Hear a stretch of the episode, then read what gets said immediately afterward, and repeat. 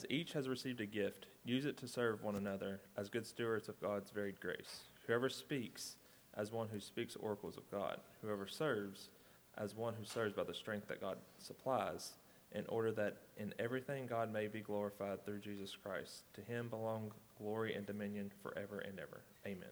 You may be seated.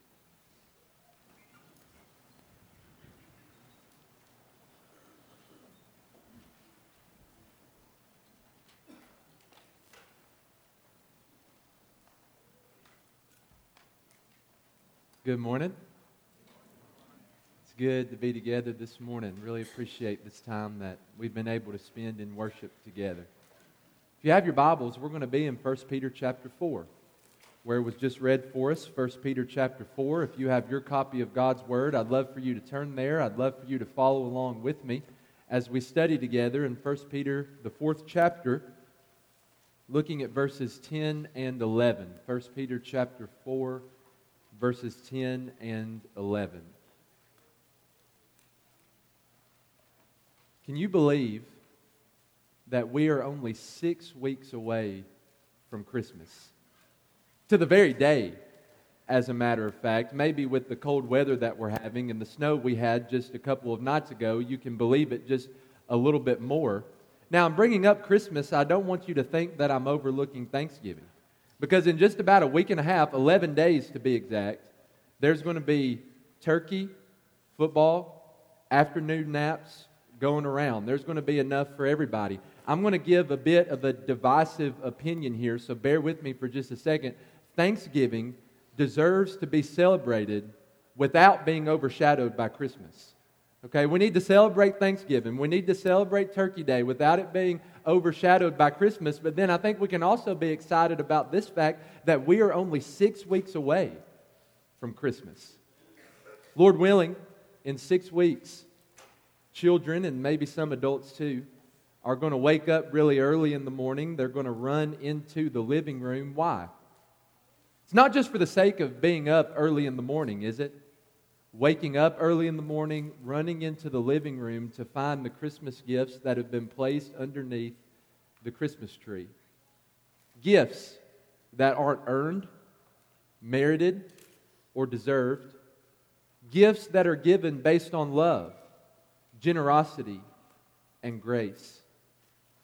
Similarly, but much more profoundly, whenever we go to 1 Peter chapter 4 verses 10 and 11, we are confronted with the fact that God has given to us gifts. When we look at this passage of Scripture, what we mean by that is that God has given to us talents and abilities by His grace. He's given to us talents that we don't deserve. He's given to us gifts and abilities that we have not earned, gifts, abilities that we have not merited for ourselves. It all comes by His grace. Over the last six weeks, with this week being the sixth week, we've been thinking about the grace of God.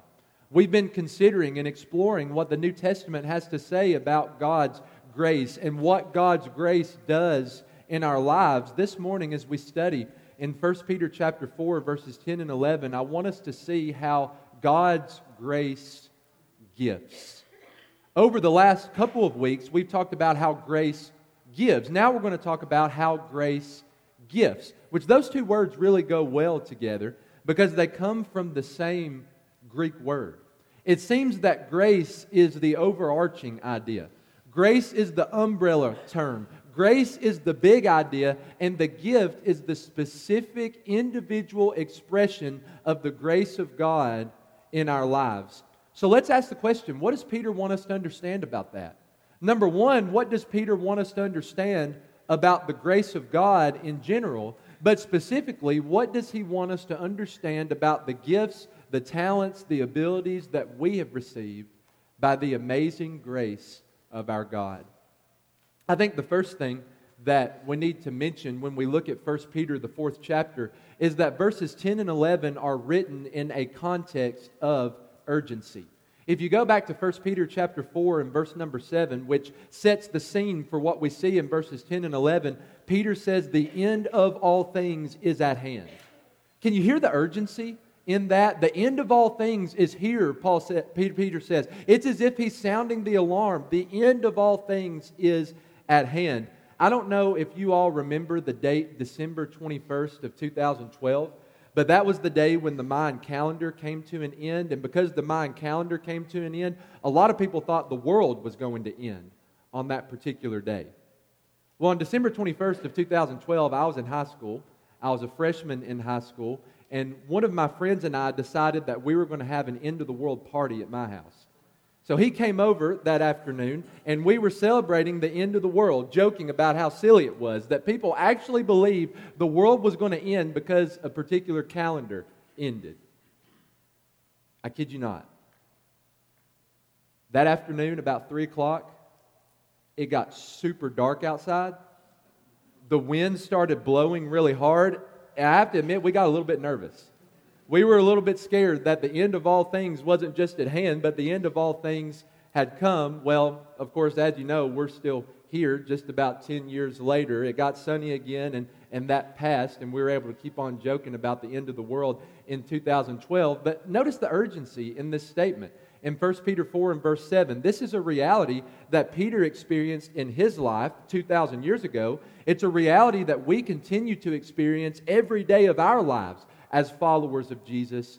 The end of all things is at hand. As Christians, we live in the last dispensation of time. We are the only group of people who have lived at the point where the world can end at any moment. Jesus could return at any moment, and life, the world as we know it, would be over. Jesus could return at any moment, and life, the world as we know it, would come to an immediate end.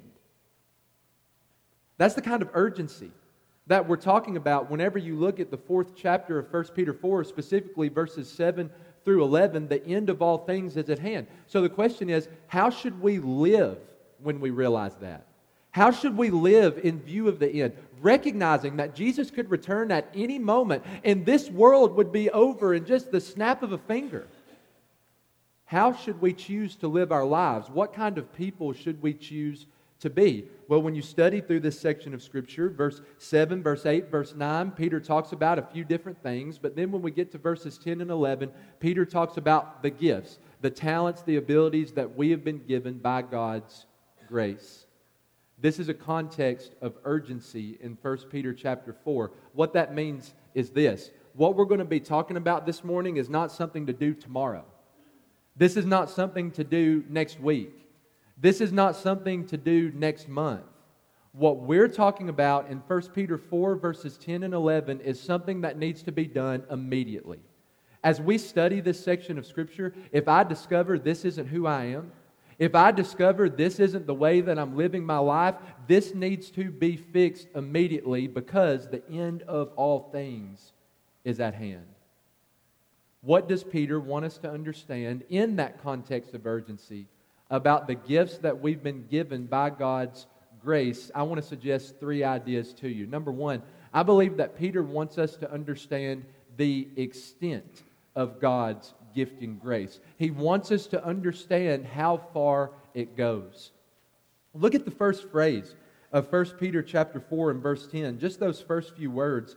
Peter says, As each has received a gift. This letter that we call 1 Peter is a little bit different than other letters that we find in the New Testament. For instance, it's not written to an individual like Titus, 1st, 2nd Timothy, or Philemon. It's not written to just one specific congregation, like Colossians being written to the church at Colossae or Philippians being written to the church at Philippi. If you go back to the very beginning of the letter, this is 1 Peter chapter 1 and verse 1, we find that this letter is written to Christians in five different areas. He says it's written to those who are in Pontus, Galatia, Cappadocia, Asia, and Bithynia. Peter's thinking about a wide range of people there. He's thinking about people who are spread out from one another in these five different geographical regions. Then you go to 1 Peter chapter 4 and verse 10. In that first phrase, who does Peter leave out? In that first phrase, who does Peter exclude? He doesn't exclude anybody, does he? He doesn't leave anybody out. He doesn't say, as some have received a gift. He doesn't say as most or the majority have received a gift. He doesn't say as the rich have received a gift. He doesn't say as the elite have received a gift. He says as each has received a gift. You know what that means? If you're a Christian, even if you don't feel like it, you have received some kind of gift from God by His grace. If you are a member of the body of Christ, then God has given you some kind of talent that you don't deserve and some kind of ability that you have not earned or merited for yourself. This is the, this is the extent of God's gifting grace in 1 Peter chapter 4 and verse 10. Nobody's left out.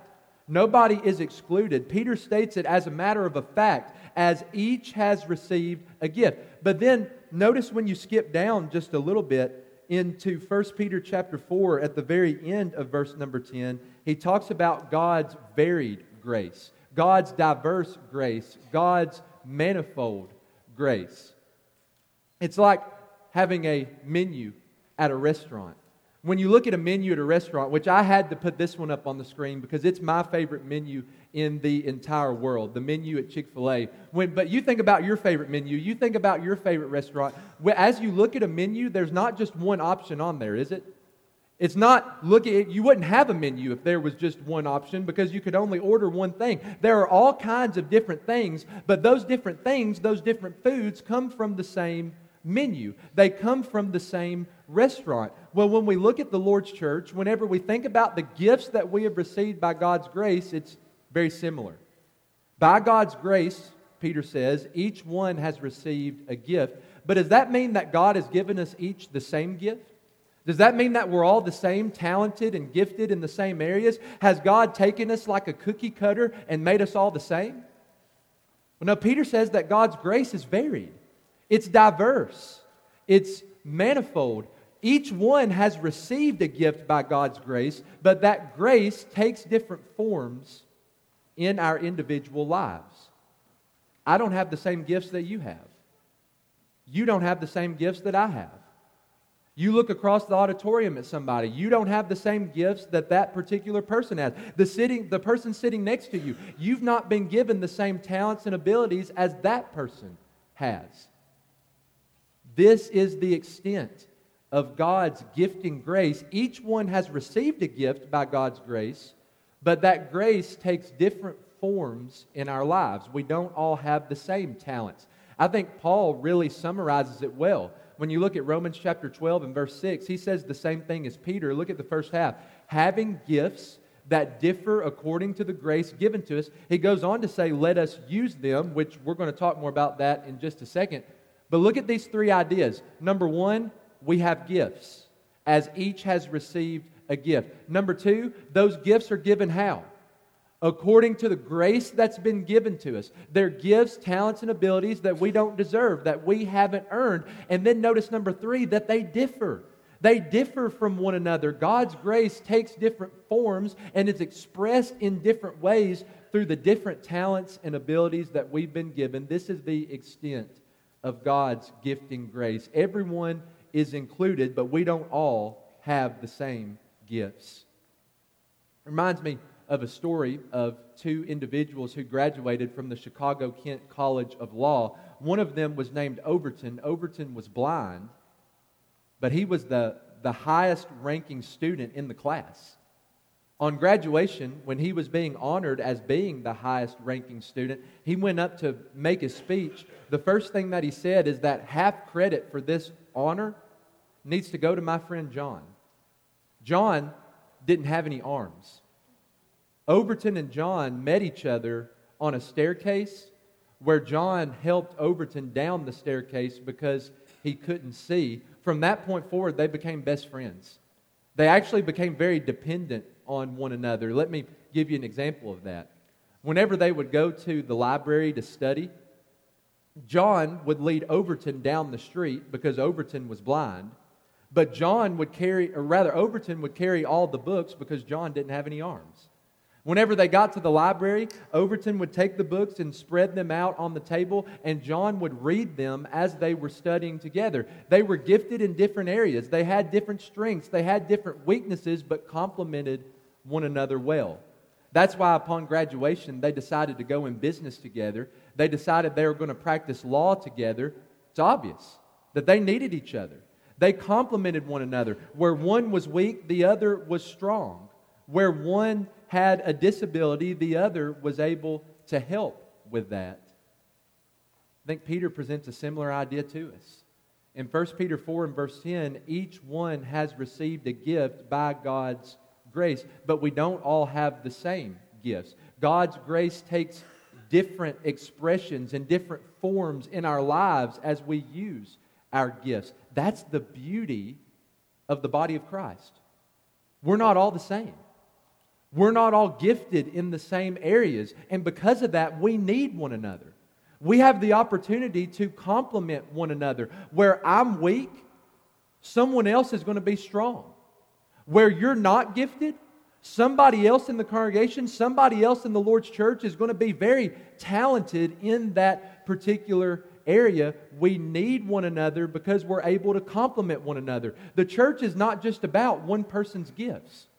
The church is not about only about just a few gifts that exist within the congregation. Instead, the church is about all of us coming together with our different gifts that we have received by God's grace, serving God, serving one another, and serving our community. The extent, number one, of God's gifting grace. Number two, Peter wants us to understand something about the usage of God's gifting grace. And so we step back into point number one for just a second. It should make us feel special. It should make us feel needed within the body of Christ because we are. We all have these different, unique talents and gifts and abilities, and we use them to complement one another. When we come together, we come together as a whole. It's like a puzzle being put together and making a beautiful picture. But then the rubber really meets the road when you keep reading in verse number 10, doesn't it? Peter says, As each has received a gift, the next two words, use it. Each one of us has received a gift. That should make us feel needed. It should make us feel special in the body of Christ because we are. But then the rubber really meets the road with those two words use it. God has given each one of us a gift, and He expects us to use them. There's a scene in a TV show called The Office. Maybe some of you have seen this TV show where Pam Beesly, the secretary, brings two pictures in her hands to Creed, who is serving temporarily as the manager of their branch. She brings in the two pieces of paper because she wants to distract him for just a little bit. She tells him in these two pieces of paper, there are seven differences. Corporate called and wants you to find all the seven differences between these two pictures. Creed, he's kind of a crazy character. He grabbed the two pieces of paper, really excited about it, and said, Awesome, I already see one of them. Well, the camera panned to Pam in the next scene. She's sitting by herself and she says, What you can see at the bottom of the screen, they were the same picture.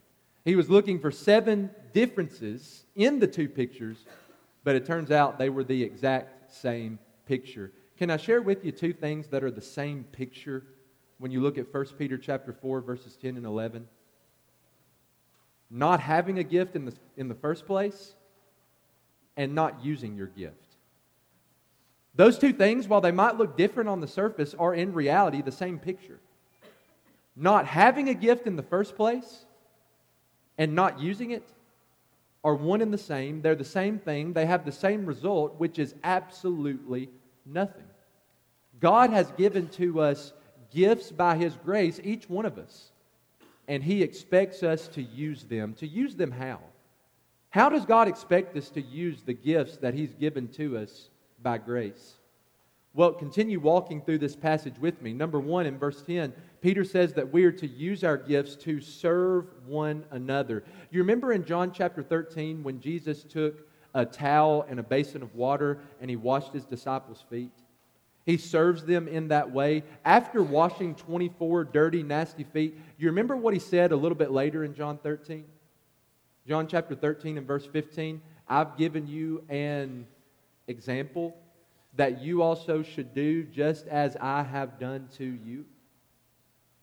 What a beautiful and powerful picture of how we're supposed to use our gifts to serve one another. Peter, the one writing this letter, had his feet washed by Jesus.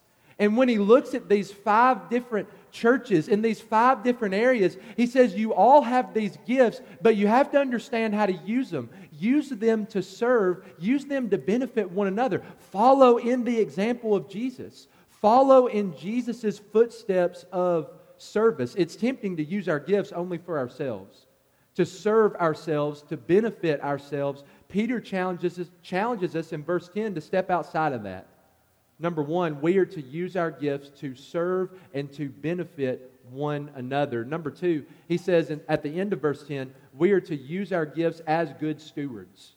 Back in this time, a steward was someone who was entrusted to manage something really important. In the New Testament time, stewards would manage different things like people's homes or people's farms, even the city's finances. They were entrusted with them to manage them faithfully. As Christians, we are stewards. We are stewards of God's very grace. The question is, what kind of steward are we? Are we good stewards or are we bad stewards? God has entrusted to us these different gifts and talents and abilities. How are we using them? Are we using them faithfully? Are we using them unfaithfully? Or are they just sitting there? And then, number three, when you look at verse 11, Peter says that we are to use our gifts with God's continued involvement. Verse 11 covers anything we could do with our gifts. It's kind of like what Paul says in Colossians chapter 3 and verse 17. Whatever you do in word or deed, he talks about speaking and he talks about service. He talks about our words and he talks about our actions. He says if you're using your gift and it requires words, what do you do? If any man speaks, let him speak the oracles of God.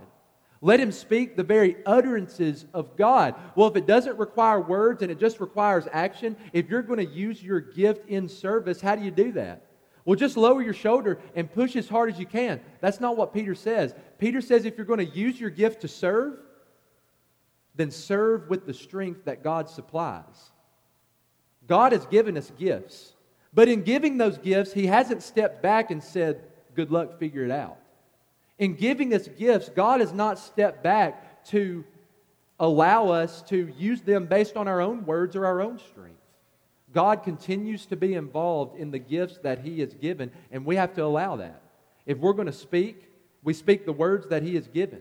If we're going to serve, we use the strength that He supplies. This is the proper usage of God's gifting grace. We are to use our gifts to serve one another, to be good stewards, and to allow God to continually be involved in what He originally gave.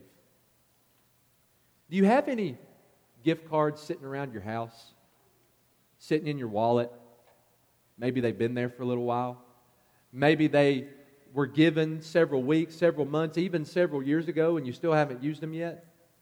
I know that I have some. I came across an article from the New York Post that stated from 2008 to 2018, in that 10 year period, there was $44 billion wrapped up in unused gift cards. $44 billion, that's a lot of money just sitting around in unused gift card. It seems to me if somebody gives you a gift card, you have two options. Number one, you can use it. You can go out and enjoy it. You can spend it on what the person gave you to spend it on, or you can just let it sit there and collect dust. I believe we have the same option when it comes to the gifts that God has given to us by His grace. Option number one, we can go out and use them for the purpose that God gave them to us. Or option number two, we can just let them sit there and do nothing, as if we haven't even been given a gift in the first place. Are we using the talents and abilities that God has given to us? But it's not just are we using them, are we using them properly? Are we using them in the way that Peter specifies in this passage of Scripture?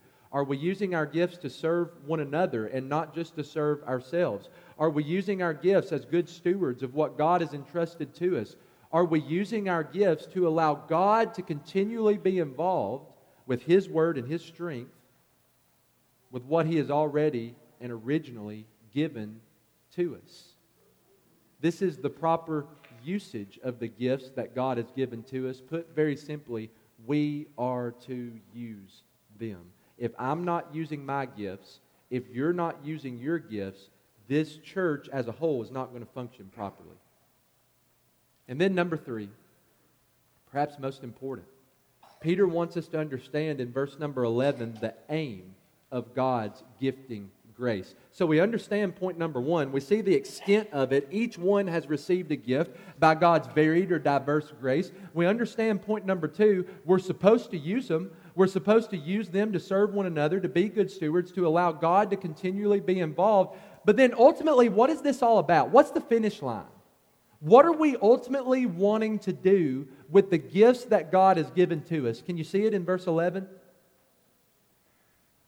In order that in everything God may be glorified through our Lord Jesus Christ. What is our gifts ultimately about? Our gifts are ultimately about bringing glory and honor and praise to the name of our God. To show other people on a daily basis how indescribably amazing He is. To demonstrate to other people how great our God is. Like what Jesus says in Matthew, the fifth chapter. Remember that? Let your light so shine before others so that they may see your good works and do what?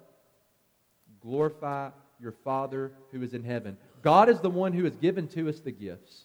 And because God is the one who has given the gifts in the first place, He is the only one who deserves the credit, the honor, the glory, and the praise. At the end of verse 11, we find that it already belongs to Him. All glory, praise, dominion, power, and strength already belongs to our God forever and ever. We just have to have the humility to give it to Him. Number three, Peter wants us to understand the aim of God's gift and grace. It's all about bringing glory and honor to His name, showing other people how great He is. There's been a lot of people to use this phrase, but Leonard Cole is the one who is credited with saying, if you've got it, then flaunt it. Heard that before, haven't you? Is that the way that we think whenever it comes to the gifts that God has given to us by His grace? If we've got them, then we need to flaunt them. We all have different areas where we're gifted and we're talented. We have all of these different abilities and these things that we're good at. We need to use those things to show how great we are, to show how talented we are, so that all eyes will be on us, so that people will be impressed with us, so that people will compliment us, so that people will pat us on the back. And we go to 1 Peter 4 and verse 11, and Peter says, You have the wrong aim. He says, You're looking towards the wrong finish line. It's not about you, it's not about me it's about God. It's about using our gifts not to bring attention to ourselves, but to bring attention to God. To not place everyone's eyes on us, but to place everyone's eyes on Him and to show how great He is. He's the one who gave the gift. Therefore, He's the one who deserves the glory. He's the one who deserves the honor. If I created my gift, if it originated with me, then the glory could come to me. But look at verse 10. This is something that we have received. This is something that's been given by grace, not something that's been earned. And so all the glory goes to Him. It already belongs to Him. We just have to have the humility to give it. Reminded of a story about William Booth. Perhaps you've heard of him. He was the founder of the Salvation Army. Later in his life, he went blind. They thought that there would be a chance of him recovering his sight but there wasn't. His son, named Bramwell, was the one who was given the very difficult task of telling his father, You're never going to see again. You're never going to get your eyesight back. And of course, they thought that he would respond with heartbreak. They thought he might be angry. They thought he might be really sad, that he might want to give up on life. You know what William Booth said when his son told him, You're never going to get your sight back? He said, I've done for God and his people what I can with my eyes. Now I'm going to do for God and his people what I can without my eyes. We look at the extent, the usage, the aim of God's gifting grace. Maybe it should make us ask ourselves, what are we doing with what God has given to us? What are we doing for God and his people with the gifts that God has given to us by His grace. Maybe that's not a question that you can answer in the next 15 or 20 seconds, in the next minute or two. Maybe you need to think about that question into this afternoon. Maybe you need to think about this question throughout the week. It's a question that requires some reflection. As a congregation, as individuals, what are we doing? What are you doing? What am I doing for God and His people with the gifts that God has given to us by His grace? If you're not where you want to be or you're not where you need to be, thanks be to God that He's given us this moment. He's given us the present moment in view of the fact that the end of all things is at hand and Jesus Christ could return at any moment. God has graciously given us this moment to get it right. So, if we can help you to do that this morning, that would be an honor for us as together we stand and sing the song that's been selected.